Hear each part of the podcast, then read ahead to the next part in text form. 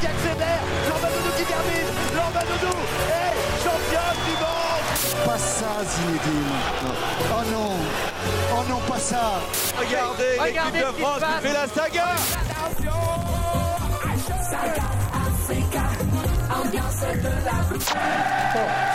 Has the power to change the world. It has the power to unite people.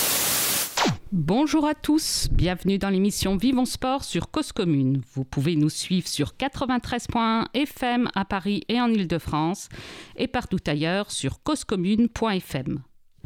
Merci par avance pour vos remarques, vos annonces, vos questions sur le compte Facebook de l'émission, sur mon compte Twitter Karine Bloch et sur le chat sur le canal Vivons Sport. Nous souhaitons tout d'abord avoir une pensée pour les victimes de la guerre menée par Vladimir Poutine en Ukraine. Nous souhaitons rendre hommage aussi aux, journalistes qui, là-bas, prennent des risques pour nous informer. Certains en sont malheureusement morts. Nous sommes inquiets évidemment aussi pour les journalistes russes qui se mettent en danger pour lutter contre la propagande de Vladimir Poutine. Nous pensons également aux athlètes ukrainiens. De nombreux sportifs ont choisi de se battre. Nous savons que des footballeurs, un rugbyman, un biathlète de haut niveau sont morts au combat dès les premiers jours de guerre. Mais nous tenons aussi à saluer la deuxième place de l'Ukraine derrière le pays hôte aux Jeux, paralympiques d'hiver qui viennent de se terminer. Le sport a été l'un des premiers axes de soft power utilisés au début de cette guerre. Nous reviendrons sur ces enjeux diplomatiques, géopolitiques dans notre prochaine émission. Sur un plan bien plus léger, nous félicitons l'équipe de France paralympique pour sa belle quatrième place aux Jeux de Pékin. Nous sommes régalés grâce à leur performance sportive et médiatique. Merci pour cette fraîcheur. Parmi ces champions, parmi tous les athlètes, valides ou handicapés, sous les feux de la rampe pendant quelques journées ou quelques années, que deviendront ceux qui vont arrêter ces prochains jours, ces prochaines semaines? Sont-ils préparés à la vie d'après? Que peut-on améliorer pour eux Pour les plus jeunes qui rêvent d'un destin de sportif de haut niveau? Pour celles et ceux qui cherchent encore à performer dans le sport C'est ce que nous allons étudier avec nos deux invités, deux expertes sur cette question. Nous sommes heureux d'accueillir en studio Heidi Aron-Campan. Bonjour Heidi. Bonjour. Tu es responsable de projet à la direction prévention, santé et sécurité de Veolia. Tu gères notamment des projets sur le bien-être et le sport. Tu es présidente de la Ligue Île-de-France de la FFSE. C'est la Fédération française du sport d'entreprise, fédération dont tu es prési- vice-présidente. Tu as été une sportive de haut niveau, championne de 100 mètres haies et saut en longueur. Tu étais dans les 10 meilleures mondiales. Tu as obtenu une place de 5e au championnat d'Europe en 2002. Tu as un record personnel de 6 mètres 63 en saut en longueur. Et tu as été plusieurs fois championne de France. Alors, je ne peux pas en dire beaucoup plus parce que sinon, ça ferait toute l'émission. Mais c'est juste. Tout à fait. Nous avons le plaisir d'être en ligne également avec Véronique Barret. Bonjour Véronique. Bonjour tout le monde.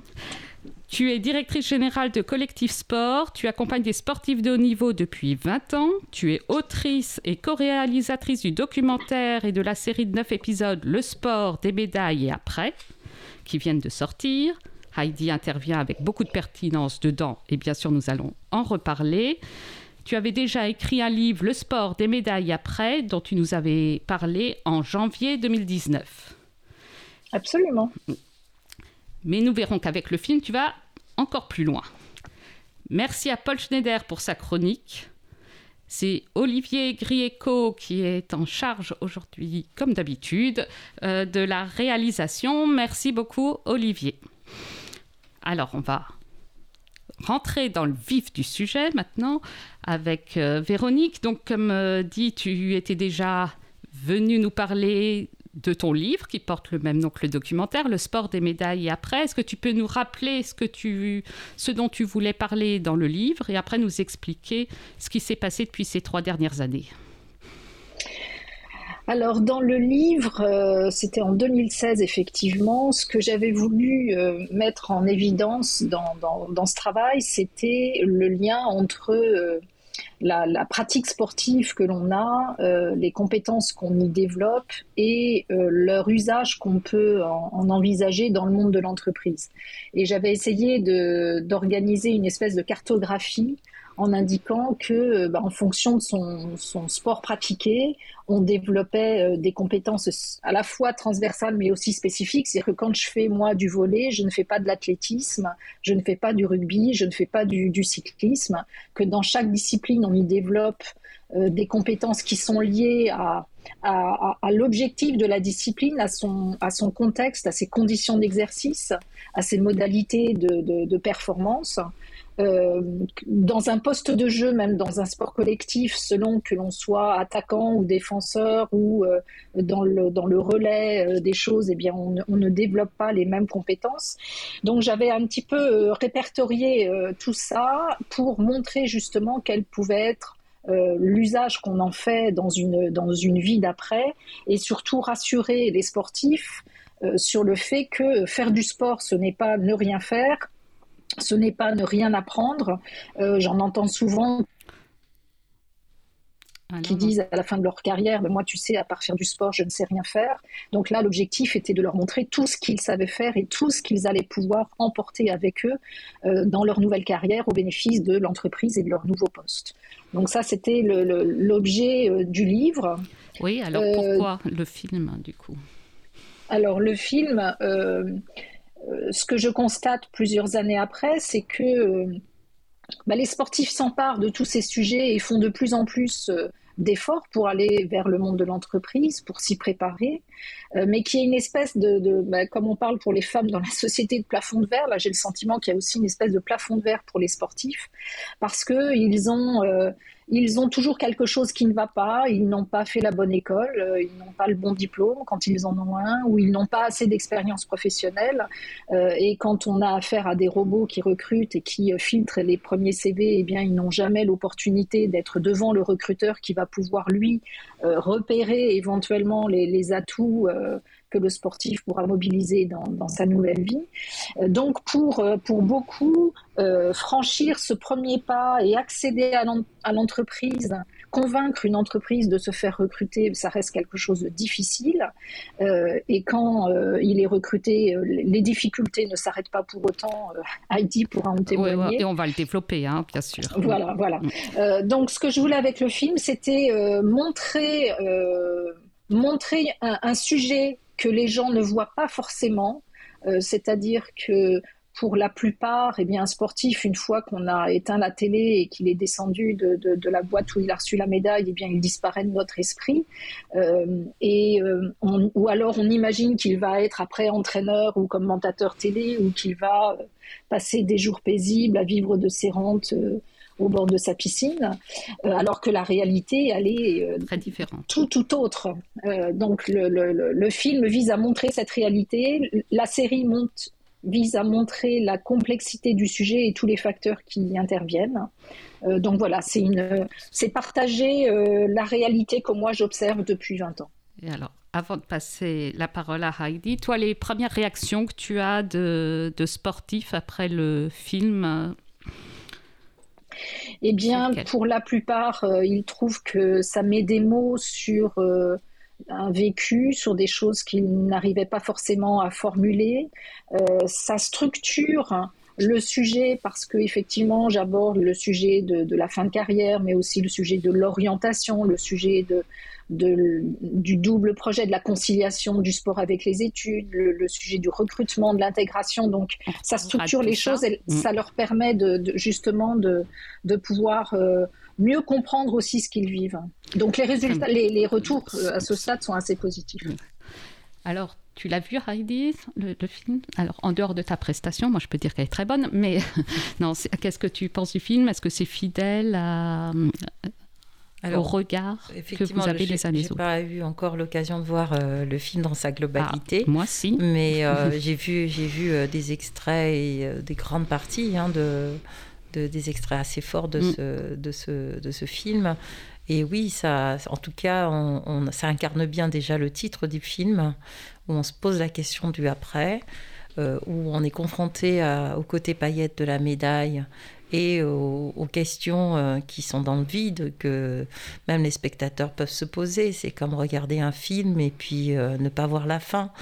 Euh, on voit, on a une belle idée du, film qui est, qui, est, le côté rêveur un peu du sport, les médailles, l'argent qui est derrière les médailles, les sponsors, voilà, la joie aussi qui est sur le visage de ce champion qui gagne, etc. C'est ça, c'est vraiment le côté euh, très visible et, très médaille en fait, hein, qui brille. Et puis au fait, euh, on, a l'impression que le film s'arrête un peu et on ne sait pas ce qu'il y a derrière. On se demande ce que va devenir ce sportif. Est-ce qu'on aura l'occasion de le revoir dans sa prestation? Et s'il est en fin de carrière, euh, aura-t-il droit aussi à une reconnaissance de tout ce travail, tout cet effort et de toutes ces performances? Et euh, donc euh, voilà, après, euh, c'est vrai que le spectateur reste un peu sur sa fin et, se permet parfois aussi d'imaginer la fin de l'histoire. Et parfois, elle est, elle est réelle, parfois, elle est complètement tronquée, et parfois, elle, elle est influencée aussi par les médias, par, par le sportif et, sa personnalité aussi, etc. Et donc, je pense qu'il y a vraiment un, un vrai sujet que d'accompagner un peu plus euh, la réalité de ce qu'on ne voit pas. Alors, dans ce qu'on ne voit pas, il y a ce qui se passe euh, juste après la carrière du sportif, qu'on a l'habitude d'appeler la petite mort. Alors, Évidemment, il faut retrouver un équilibre par rapport à ce que j'ai dit en début euh, d'émission. On parle d'une autre petite mort, pas de la mort de l'athlète, euh, quoi, de la personne, mais plus de la partie euh, sportive de cette carrière sportive. Fabien Canu dit qu'il y a eu une, enquête auprès de sportifs de haut niveau c'est dans le film. Hein.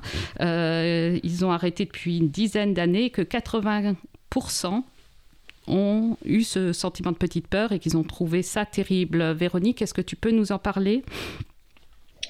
Oui, pour, euh, pour la très grande majorité euh, des sportifs, et c'est intéressant d'avoir des, chiffres enfin, mm.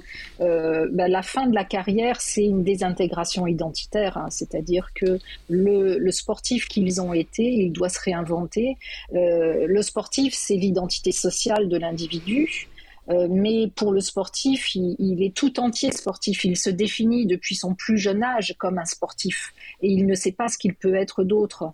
Et donc, tant qu'il n'a pas euh, trouver une autre identité sociale à, coller à son identité personnelle, c'est vraiment vertigineux. Et le qui je suis et qu'est-ce qui, qu'est-ce va me, donner envie de me lever demain matin et euh, qui va me donner envie de m'engager dans un nouveau projet, euh, tant que cette réponse-là n'est pas apportée, c'est absolument vertigineux. Et puis à côté de cette identité sociale qu'il faut reconstruire, il y a tout un tas d'autres pertes avec la fin de la carrière qui sont au niveau de, de la relation sociale, au niveau euh, parfois effectivement de la reconnaissance, de la reconnaissance financière, de l'existence dans un groupe.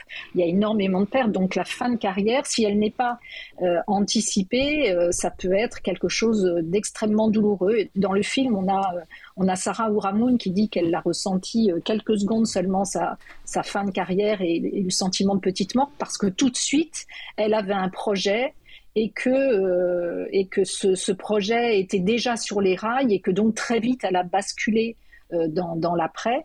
Et je crois que la, la clé euh, de, de, cette période et d'une période pas trop longue et pas trop douloureuse à vivre tient vraiment dans l'identification et la préparation euh, d'un nouveau projet euh, social, d'un nouveau projet professionnel. Et d'ailleurs, dans le documentaire, plusieurs sportifs témoignent d'avoir eu des dépressions, d'être tombés dans l'alcool, donc des moments très douloureux. C'est une réalité, mm, mm, c'est une réalité qu'on tait, euh, parce que c'est pas c'est pas glorieux et puis parce que le sportif n'en parle pas. C'est-à-dire que le sportif c'est quelqu'un qui brille, qui réussit, qui est fort, euh, qui n'a que des succès. Euh, donc il est impensable pour lui de montrer une faiblesse. Il a il a appris à surtout ne pas faire ça. Donc à la fin de sa carrière, il se cache quand il est dans ces moments-là et c'est pour ça qu'on en entend peu parler. Alors tout de suite après la pause musicale, tu as dit ça doit se préparer. On verra si ça se prépare facilement avec les études, mais avant, on va donc faire cette pause. Pause qui a été choisie par Heidi. Est-ce que tu te souviens de ce que tu as choisi comme pause? Oui, le film de, de Intouchable. C'était Una Matina de Ludovica Enodi, c'est ça, que ça. se prononce comme ça. Euh, oui, le choix, c'était. Oh, c'est, un choix qui vient aussi de. Enfin, le parcours du sportif, c'est aussi euh, une reconversion, une réadaptation et aménager parfois. Et euh, je retrouve ça aussi dans le profil des personnes euh, en situation de handicap qui sont tout à fait capables, mais qui ont juste besoin d'être, d'un accompagnement et d'un ajustement de, leur environnement. Et voilà, donc je pense que le parallèle est assez juste. Des mots très forts que tu as dans le documentaire Donc on écoute euh, ton choix musical.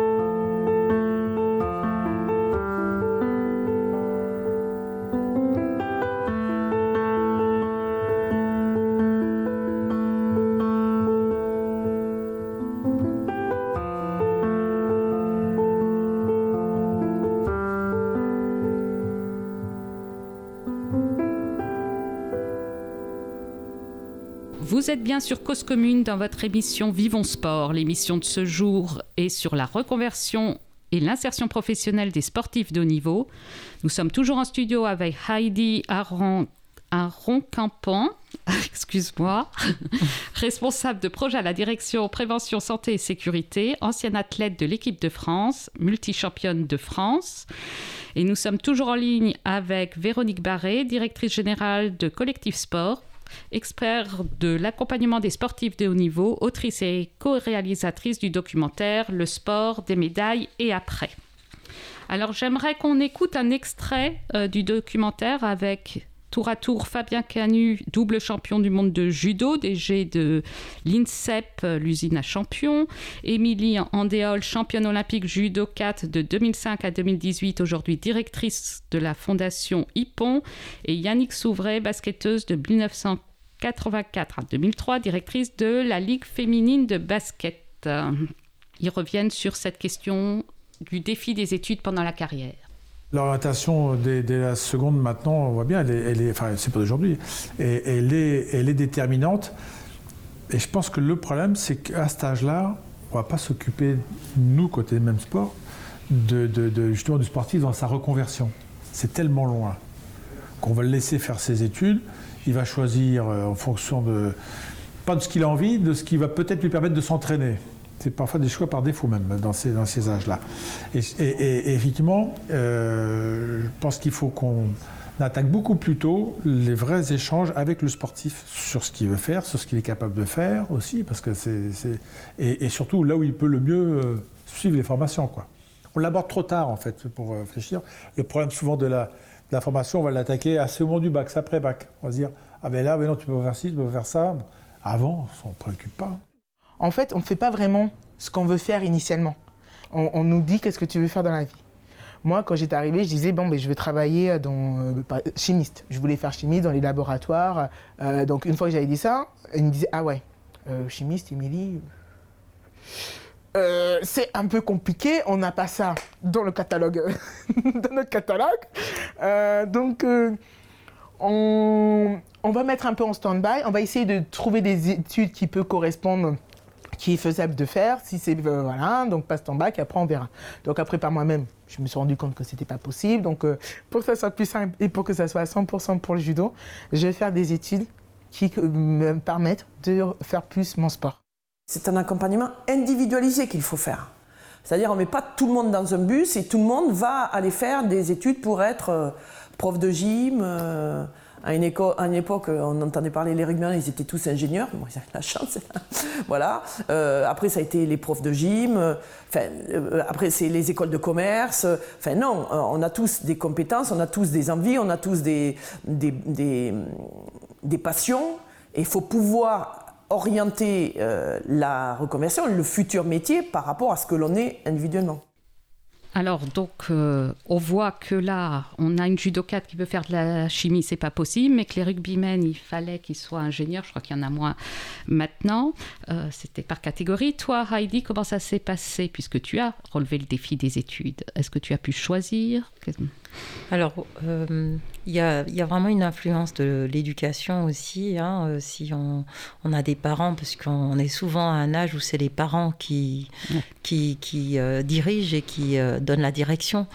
Et si on a des parents qui disent, bah, tant que tu réussis dans les études, amuse-toi dans ton sport comme tu veux. Mais par contre, si tu n'es plus au rendez-vous des études, tu mettras le sport de côté. Donc ça, c'est ce que moi j'ai connu. Et puis, vous avez les sportifs qui sont vraiment très très bons et très doués dans le sport et euh, où euh, ça fait rêver, ça fait rêver les parents, ça fait rêver la famille. on se dit, bon, on va mettre le paquet sur cette compétence euh, naissante et, et très prématurée, et puis on verra bien pour les études plus tard. Et puis, on a aussi euh, euh, celui qui, qui, est à l'aise dans les études et pour qui la question de, l'avenir ne se pose pas. Donc, il peut vivre pleinement son sport en se disant que de toute façon, le jour où je serai pas pour les études, comme je suis à l'aise euh, et que j'ai pas de difficultés à l'école, eh bien, je, pourrais, je pourrais à ce moment-là construire ma vie, mes études, ma vie professionnelle quand je voudrais et plus tard.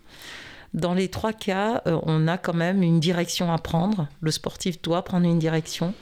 Euh, moi, la direction que j'ai prise, c'était l'équilibre des deux aussi parce que j'en avais besoin. C'est une c'est pour ça que j'ai dit dès le départ, c'est une question de personnalité aussi. Si on a besoin de, de, de, ne pas toujours être que dans un sujet, et eh ben on cherche cet équilibre. Moi, j'avais vraiment besoin d'être d'être bien dans mon corps, donc le sport, mais aussi d'être bien dans ma tête, euh, donc les études. Et euh, ce, cet équilibre, cette balance me convenait bien et convenait aussi euh, à ma famille. Et tu as pu choisir ce que tu voulais faire? Et alors, le choix ne se pose jamais pour le sportif. Et ça, je, je, je, me permets de le dire hein, parce que c'est très rare que le sportif euh, décide assez tôt ce qu'il a envie de faire. Il peut en rêver, il peut avoir une idée, avoir un modèle qu'il va. Mais en tout cas, le sport va toujours, à un moment donné, prendre sa place d'abord et ensuite on voit la place qui reste pour euh, préparer des études ou euh, réfléchir son avenir. Alors, comment tu as fait tes non-choix Comment Donc, ça s'est imposé bon, dans, toute la, dans le parcours, on a un parcours qui est généraliste, c'est ça, mm. euh, sportif ou pas, champion ou pas, euh, on a tous un parcours généraliste jusqu'aux études supérieures. Et euh, quand l'orientation professionnelle se pose, c'est à ce moment-là que la question de se dire faut-il faire un choix se fait. Et moi, j'avais toujours fait le choix de me dire que tant que je tenais le, cette balance, ce double équilibre, je, je ne ferais pas de choix. Donc jusqu'au bout, j'ai poussé les études aussi loin que je pouvais et j'ai poussé le sport aussi loin que je pouvais. Mais à un moment donné, la question se pose quand même s'il faut mettre en stand-by un des deux euh, choix. Parce que quand on arrive à des performances d'un certain niveau, euh, on se rend compte que bah, les études, ça prend beaucoup de place, beaucoup de temps et ça nous, euh, pénalise un petit peu pour, euh, aller au bout de ce qu'on est capable vraiment de faire en termes de, de performance sportive. Et pour le choix de, des études elles-mêmes, euh, toi, tu as fait une grande école euh, de commerce. Ça, ça s'est fait facilement Ça s'est fait. alors j'ai entendu. La grande école, non, mais. Eh bien, c'est venu, c'est des choix, c'est pas des choix en fait, c'est ça vient, ça. vient à nous. Euh, c'est aussi notre parcours de sportif qui fait que ça nous permet de croiser des opportunités et c'est ces opportunités qu'on saisit ou pas. Donc moi, les études supérieures, ça a été des opportunités. J'ai dû réintégrer l'INSEP et à l'INSEP, il y avait quoi sur le, le catalogue de formation? Ben, J'ai pris ce qu'il y avait à l'INSEP aussi parce que c'était pratique pour mes études et pour conserver aussi mes engagements sportifs. Et des études supérieures, c'est pareil. L'école de commerce que j'ai choisie, le M Lyon, euh, proposait un dispositif aménagé pour les sportifs et j'ai fait ce choix pour euh, aller au bout des études à haut niveau et des sports à haut niveau. tu avais le même catalogue que qui, elle, aurait voulu faire de la chimie, mais qui n'a pas pu. Voilà, exactement. Mm. Euh, tu m'as dit que les haies représentaient pour toi euh, que c'était peut-être pas par hasard que tu étais allé, que c'était passé étape par étape, haie, après l'autre. Est-ce que le fait de faire euh, les études en même temps que le sport, justement, c'est un parcours d'obstacles comme les, le sont le, les haies du 100 mètres haies Oui, euh, je pense que enfin, les études, c'est surtout le sport. Le sport, c'est un parcours qui n'est pas linéaire.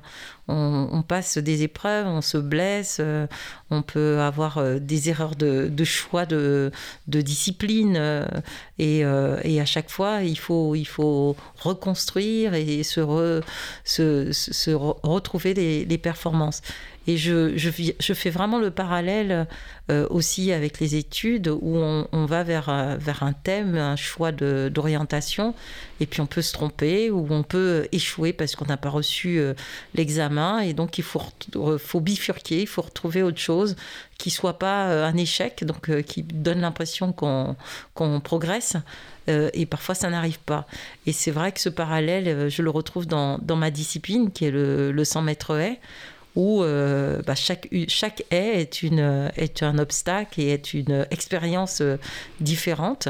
Et quand on franchit la première haie, on la franchit pas de la même façon que la deuxième. La première peut être optimisée, la deuxième, on peut toucher avec le genou, la troisième, on peut faire tomber la haie. Et après, on peut, euh, avoir une franchissement parfait sur, ainsi de suite. L'objectif étant d'atteindre cette ligne d'arrivée et de tenter la plus haute des performances. Alors, Véronique, euh, on voit que, évidemment, Heidi a un parcours exemplaire, qu'il y a cette question de catalogue. Tu m'as expliqué aussi qu'il y avait un problème au niveau de l'éducation nationale, euh, qu'on pouvait pas. Des fois, il fallait faire le choix entre aller passer des championnats du monde et passer un rattrapage ou un examen. Oui, euh, aujourd'hui, euh, le, système de l'enseignement euh, supérieur, et principalement, que ce soit la fac ou les écoles, à part quelques écoles qui commencent à faire les efforts, on, a, on a peu d'aménagements pour les sportifs. C'est quand même pour beaucoup la croix et la bannière pour obtenir soit des étalements de scolarité, soit des aménagements horaires, soit des reports d'examen, des dispenses d'assiduité. tout ça, c'est ce qui pourrait permettre à des sportifs de conjuguer euh, à peu près facilement, enfin sans trop de difficultés, leur parcours sportif et académique. Sauf que il n'y a rien qui oblige aujourd'hui l'enseignement supérieur à, proposer ces adaptations. la semaine dernière, j'étais en réunion avec des, sportifs de la, commission des athlètes de haut niveau du CNOSF. Il y avait Astrid Guyard, donc qui a fait des études d'ingénieur en aérospatial, et puis Romain Girouille, qui lui aussi avait voulu faire des études d'ingénieur. Astrid dit, ben moi j'ai eu la chance de rencontrer euh, un prof et une école qui m'ont permis de mener de front euh, mes deux projets et ça s'est fait très facilement. Et Romain Girouille qui dit, moi aussi je voulais faire une école d'ingénieur, mais euh, je n'ai pas eu cette main tendue. on ne m'a pas permis de faire les deux en même temps, donc ben, je suis allée faire STAPS parce que ça c'était possible, c'était conciliable avec, avec, mon, avec mon projet sportif. Aujourd'hui, on n'a pas d'obligation. Les, les, les, les, établissements n'ont pas d'obligation d'aménager et de rendre le, parcours accessible aux sportifs. Donc, euh, des fois, on a de la chance, des fois, on n'a pas de chance. Le drame, c'est qu'on a des sportifs qui vont des fois euh, euh, s'échiner pendant deux ans à essayer d'aller valider euh, leur, euh, leur, leur, BTS, leur DUT. Puis au moment de passer les examens, ben, c'est effectivement ce qu'on avait connu l'été dernier avec un volleyeur qui, au moment de passer son BTS, était parti en équipe de France. Bah, donc il, il, avait demandé à reporter l'examen. On lui avait dit bah non, t'es là ou t'es pas là. Si t'es pas là, tu repasseras l'année prochaine. Bon, quand on a mis autant d'énergie à concilier les deux et quand on sait ce que ça représente en termes d'organisation, d'investissement, de fatigue, euh, euh, de faire les deux et que en face de soi on a, on a des fois une fin de non-recevoir euh, qu'on a du mal à comprendre, c'est, c'est assez désespérant. Et ça, c'est, 9 fois sur 10 hein, quand même. Oui, donc on voit qu'il faut faire encore de la pédagogie. Alors, on parlera après de l'intégration du sportif en entreprise, mais on va refaire une petite pause avec ton choix, Véronique. Est-ce que tu peux nous parler de ton choix musical? Ah bah écoutez, c'est Coldplay. Euh, Coldplay, je l'ai, découvert euh, par hasard dans ma voiture en 1996. C'était la première fois que j'entendais ce groupe à la radio. Je suis tombée tout de suite sous le charme. Et depuis, euh, ça ne, ça, se reproduit à chaque, à chaque disque. ce morceau-là, pour moi, c'est c'est un morceau qui me donne de l'énergie, qui me donne le sourire, qui me donne euh, euh, l'impression que je vais passer une belle journée. Donc voilà, c'est un morceau euh, qui, qui, me fait du bien. Bah alors, on va se faire du bien avec Adventure of a Lifetime de Coldplay.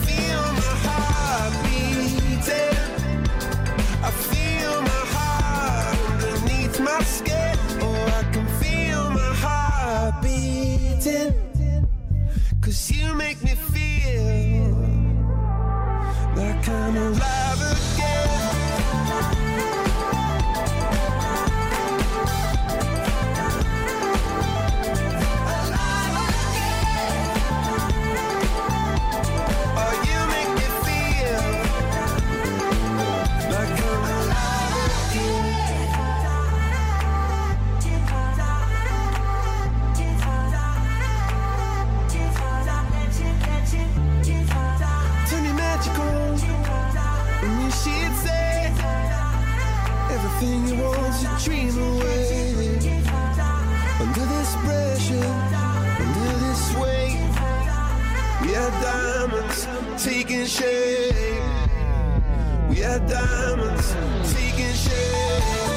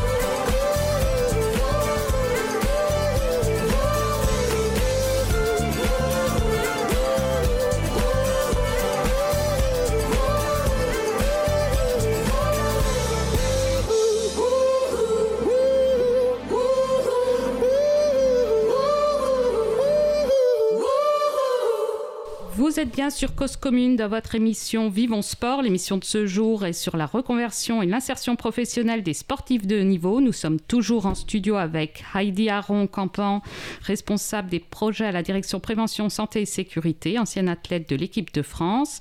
Et nous sommes toujours en ligne avec Véronique Barret, directrice générale de Collectif Sport, de Collectif Sport, pardon, euh, autrice et co-réalisatrice du documentaire Le sport des médailles et après.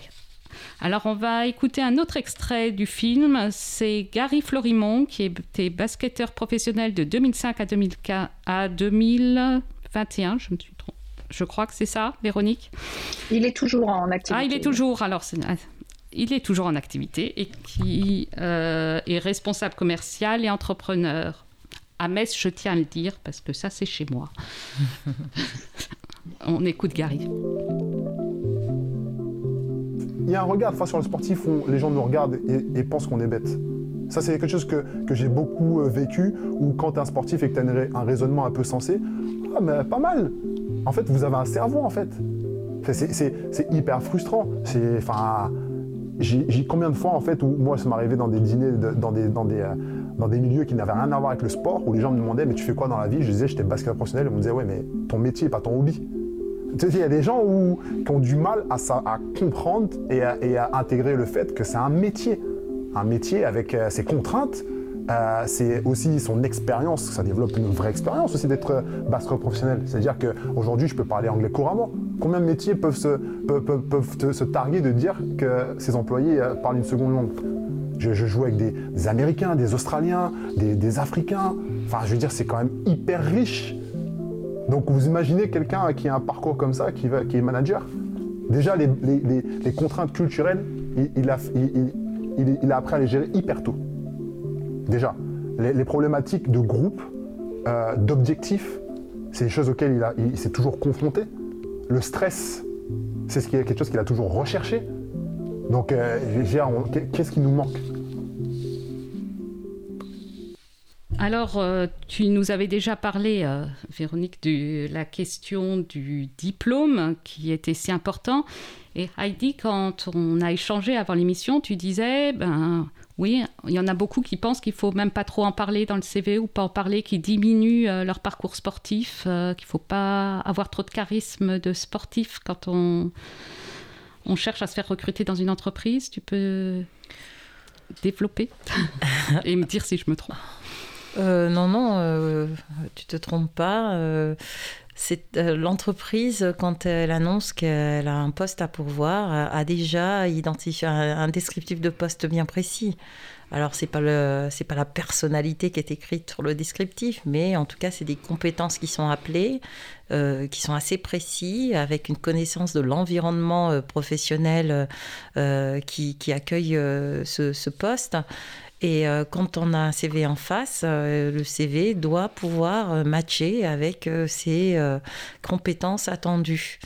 Et quand on est un sportif de haut niveau, et, ou sportif ou sportif de haut niveau, on, vient avec des bagages qui ne sont pas sur ce descriptif de, de- de l'employeur et qu'il faut euh, pouvoir euh, justifier en disant- parce que ça peut être un trop plein de bagages peut-être. Ça peut faire peur au, recruteur. Donc le recruteur va chercher juste à croiser euh, euh, des cases qui répondent aux points clés pour le poste et si on vient avec des cas, avec des éléments qui n'ont pas, qui sont pas liés à des cases sur le- leur papier, euh, ben on peut, on peut être questionné, on peut être questionné et puis on peut faire peur. Et donc euh, souvent le sportif euh, préfère rester discret sur ce trop plein de bagages dû à son parcours de, de- sportif, voire de champion. Et les champions sont encore plus lésés que juste les bons sportifs parce que euh, on, dénote en fait par rapport à, cette feuille du recruteur et, puis euh, le recruteur peut se trouver un peu débordé par un profil qui pour le coup ne matchera pas. Euh, et c'est vrai que de, c'est pour rentrer dans le moule en fait euh, que ben, on, masque un peu les choses, c'est pour ne pas faire peur, c'est aussi pour ne pas avoir à justifier euh, peut-être ce trop plein, ce, côté qui brille trop et qui peut ne pas correspondre euh, au profil recherché. Voilà, donc euh, après, euh, c'est vrai que quand on a un recruteur en face, on ne sait pas à qui on a affaire. Et on peut, c'est vrai, avoir la chance de croiser des, des personnes qui sont sensibles à ces, à ces valeurs du, du sportif, du champion, et qui peut être euh, reconnu comme un plus dans euh, la recherche de- du candidat euh, idéal. Mais c'est encore un jeu de hasard et- et des risques. Et quand, euh, quand on a envie de tout mettre de son côté pour y arriver, on préfère ne pas prendre de risques parfois. Véronique, euh, ça- beaucoup de sportifs, euh, là on entend Gary qui dit on voit qu'une partie de notre... euh, on voit pas, on, on pense qu'on n'a pas de cerveau. Et ceux qui ont fait des études, ils veulent pas dire qu'ils ont fait des, qu'ils ont fait du sport parce que euh, ils ont peur que ça fasse trop, comme dit Heidi. Ça, tu oui, le oui, constates? je rejoins. Je, je rejoins euh, tout à fait ce que dit Heidi, et c'est- vrai pour ceux qui ont euh, suivi des études. C'est-à-dire que ceux qui ont suivi des études, ils vont effectivement essayer de rentrer dans le profil de poste tel qu'il est demandé, et on va voir sur la petite ligne euh, en bas du CV euh, qui sont euh, champions du monde d'escrime. Donc, bon, euh, et là c'est quand même assez dommage de ne pas le valoriser davantage. Mais comme ils ont un diplôme, ils se disent que bon, ben voilà, on les attend là-dessus, ils sont là-dessus. Par contre, pour ceux qui n'ont pas le diplôme euh, ou qui, il y a une majorité quand même de sportifs qui ne sait pas euh, non plus entre guillemets se vendre. Mm. à partir de euh, ce qu'il a mis dans sa carrière pour réussir. Euh, on a l'exemple dans euh, le film d'Émilie Andéol qui nous euh, rappelle combien elle avait galéré après son titre euh, olympique euh, parce qu'elle n'arrivait pas à se faire recruter. Et en en parlant avec elle, je lui disais, mais comment est-ce que tu as vendu euh, ce titre et, et elle, elle, elle mesurait bien qu'effectivement, à part dire je suis championne olympique de judo, elle n'avait pas réussi à traduire cette performance dans les qualités et les compétences qu'attendent le monde de l'entreprise. Et c'est toute la difficulté que l'on a aujourd'hui dans cette acculturation mutuelle, d'ailleurs je trouve qu'il faut faire entre le sportif et l'entreprise, c'est que le sportif ne sait pas assez traduire dans le langage de l'entreprise le fait que eh bien sa médaille ça veut dire beaucoup de capacité de travail d'engagement de résilience de capacité à atteindre les objectifs de remise en question permanente d'engagement etc alors que s'il nomme ne serait-ce que quand il nomme il, il, énonce ces, ces, compétences que je viens de citer là là il va avoir une oreille qui va commencer à se à, s'ouvrir en se disant ah bon euh, tu me parles de, de, ta résilience ou de ta capacité à prendre des décisions euh, parce qu'effectivement, dans le poste, on a besoin de ça. Mais souvent, le sportif, comme il ne connaît pas le monde de l'entreprise, il, n'a aucune conscience que ce qu'il a mis dans sa carrière pour être un champion sera ce qui lui sera utile dans sa nouvelle carrière en entreprise pour performer à nouveau. Souvent, il ne l'a pas parce qu'aujourd'hui, on a des sportifs qui passent 40 heures par semaine dans leur, dans leur pratique sportive, qui ne mettent plus le nez dehors en dehors, ils sont dans un tunnel de, de dans, un entre-soi où il n'y a que du, que du sportif autour d'eux. Et ceux-là, bah, quand ils sortent, ils n'ont aucune idée de ce que l'entreprise va chercher à valoriser chez eux. Ils ne savent pas le formuler. Et là, dans ce cas-là, euh, bah, ils ne savent pas le dire sur le CV, ils ne savent pas le dire dans l'entretien, et là on est dans une, dans une difficulté majeure. Et, et nous, tout ce que l'on fait, ça vise justement à leur permettre de traduire ça et, et aussi de préparer les entreprises à aller chercher Oui. ça, parce qu'il Alors, y a aussi ce problème de l'entreprise qui ne sait pas aller voir, souvent. Oui, alors justement, on va repasser un extrait, le dernier extrait du film pour montrer aussi qu'il y a des patrons qui savent voir et d'autres qui ne sont pas prêts, préparés à ça. Avec euh, Jean-Marie Lambert qui est DGRH de Veolia, donc ton patron, euh, Heidi. Puis on écoutera Pat Barnard.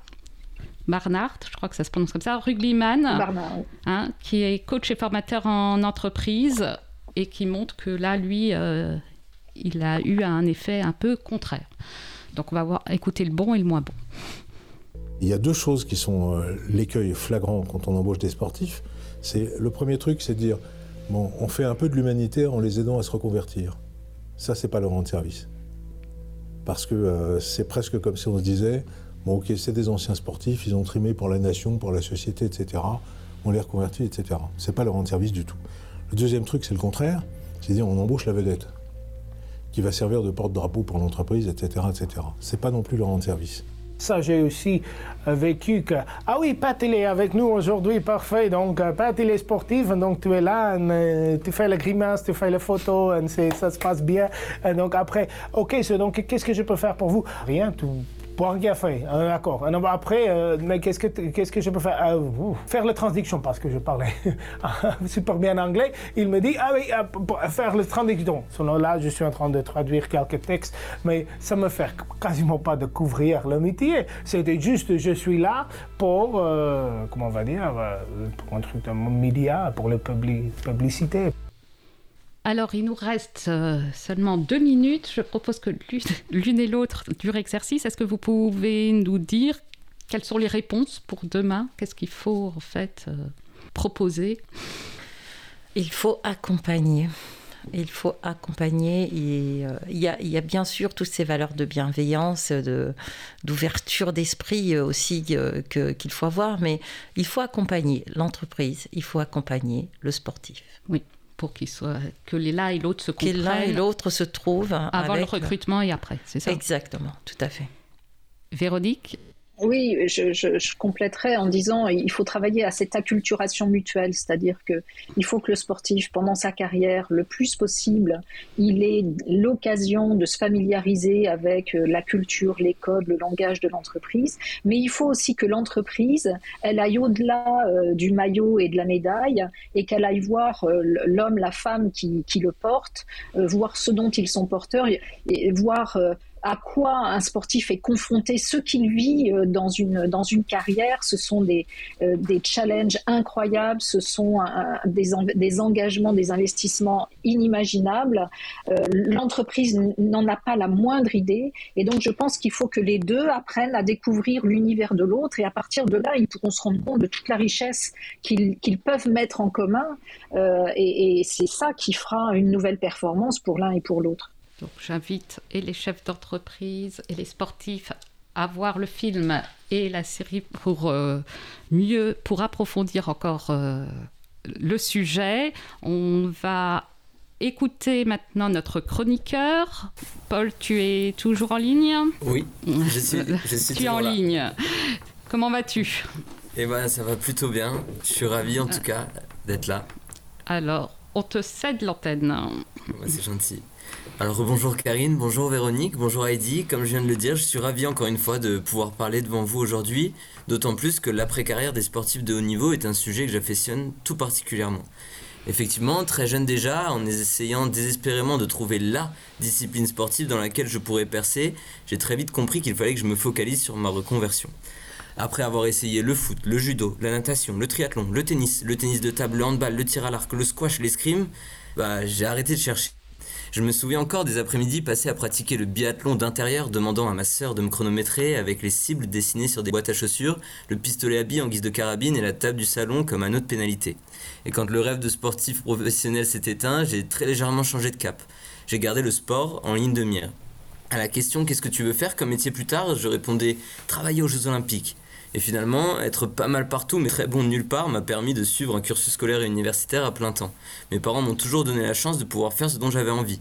Et l'an dernier, j'ai pu réaliser cet objectif de travailler pour le comité d'organisation des Jeux après une année passée en master spécialisé management des organisations du sport à Audencia. Ce master, c'était génial. Tous mes camarades de classe étaient des pas mal partout mais très bons nulle part, comme moi. Donc forcément, ça facilite la conversation. Bon, en réalité, j'exagère un petit peu parce que certains étaient très bons dans leur discipline, et notamment Clément Quéru, un camarade de promo, anciennement joueur de rugby professionnel. Pour vous raconter son histoire, Clément a pu profiter de la mobilisation du syndicat des joueurs de rugby sur ces sujets de l'après-carrière et de la reconversion. En 2016, Clément rejoint Béziers et se voit donc forcé de mettre entre parenthèses sa formation STAPS. Quelques mois plus tard, Proval, le syndicat de joueurs, lui propose de continuer les études pour se protéger en cas de blessure ou autre mésaventure.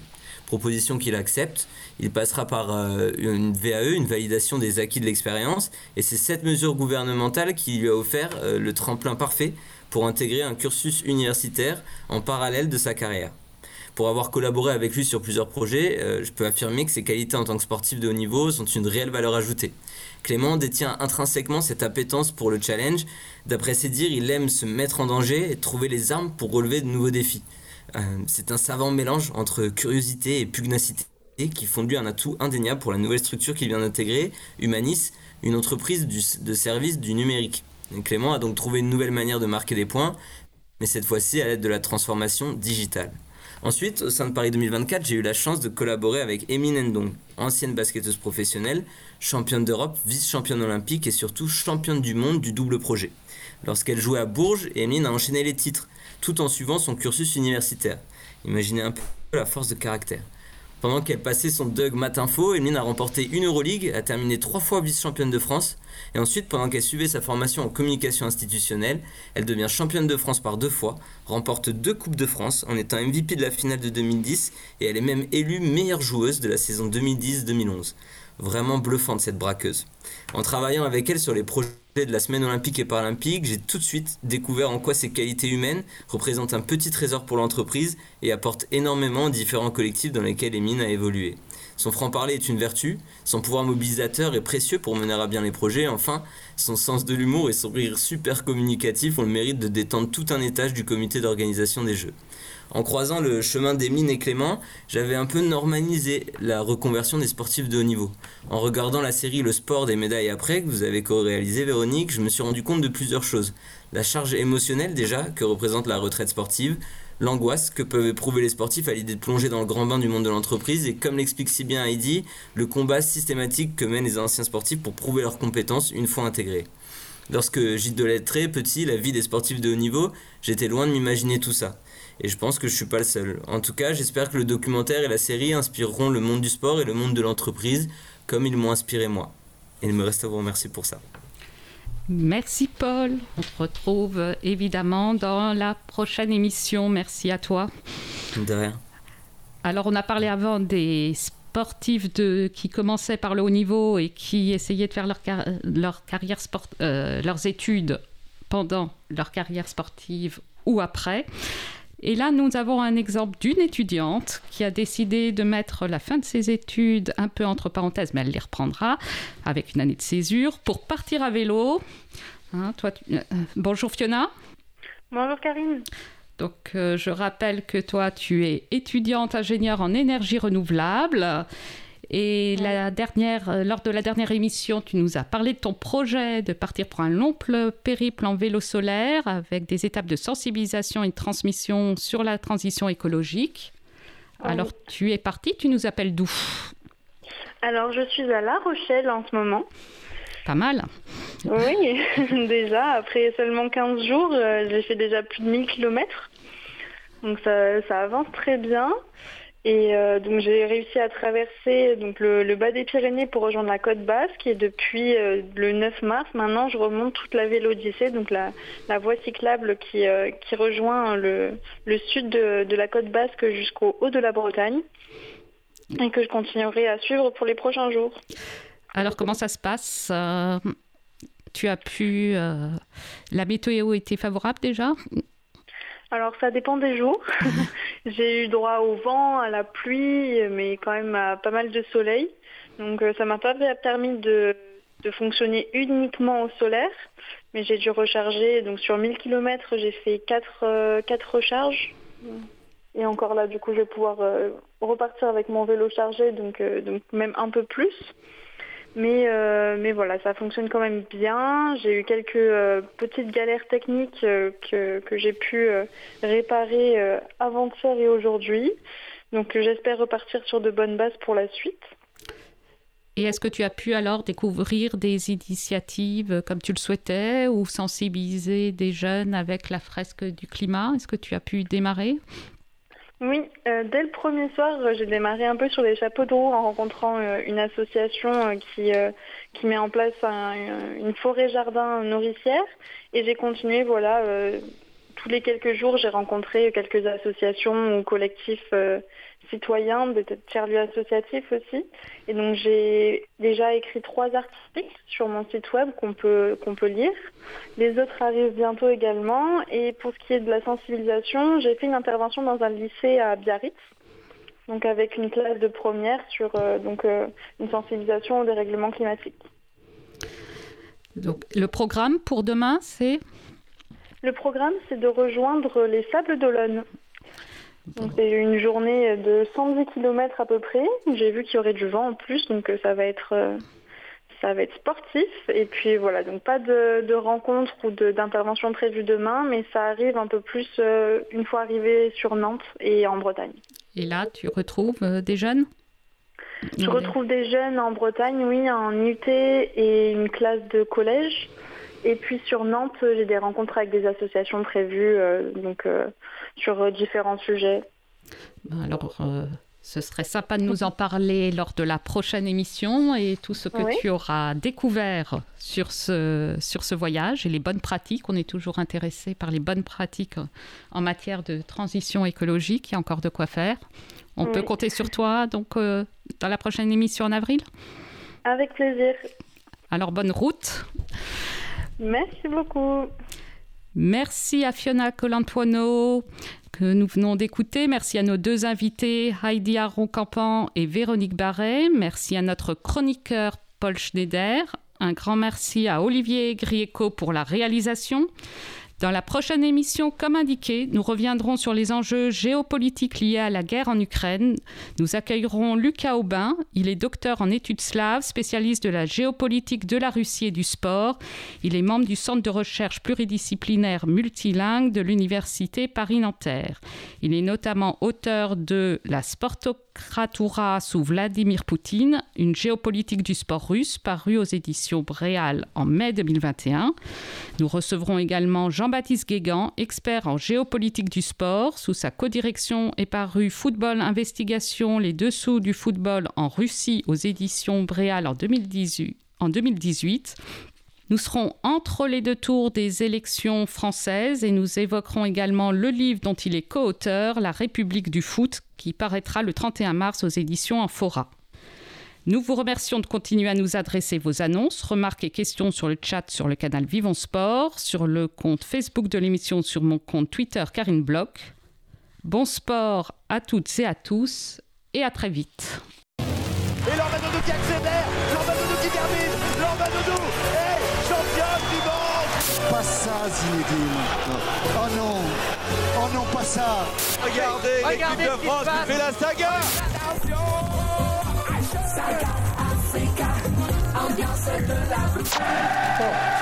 has the power to change the world. It has the power to unite people.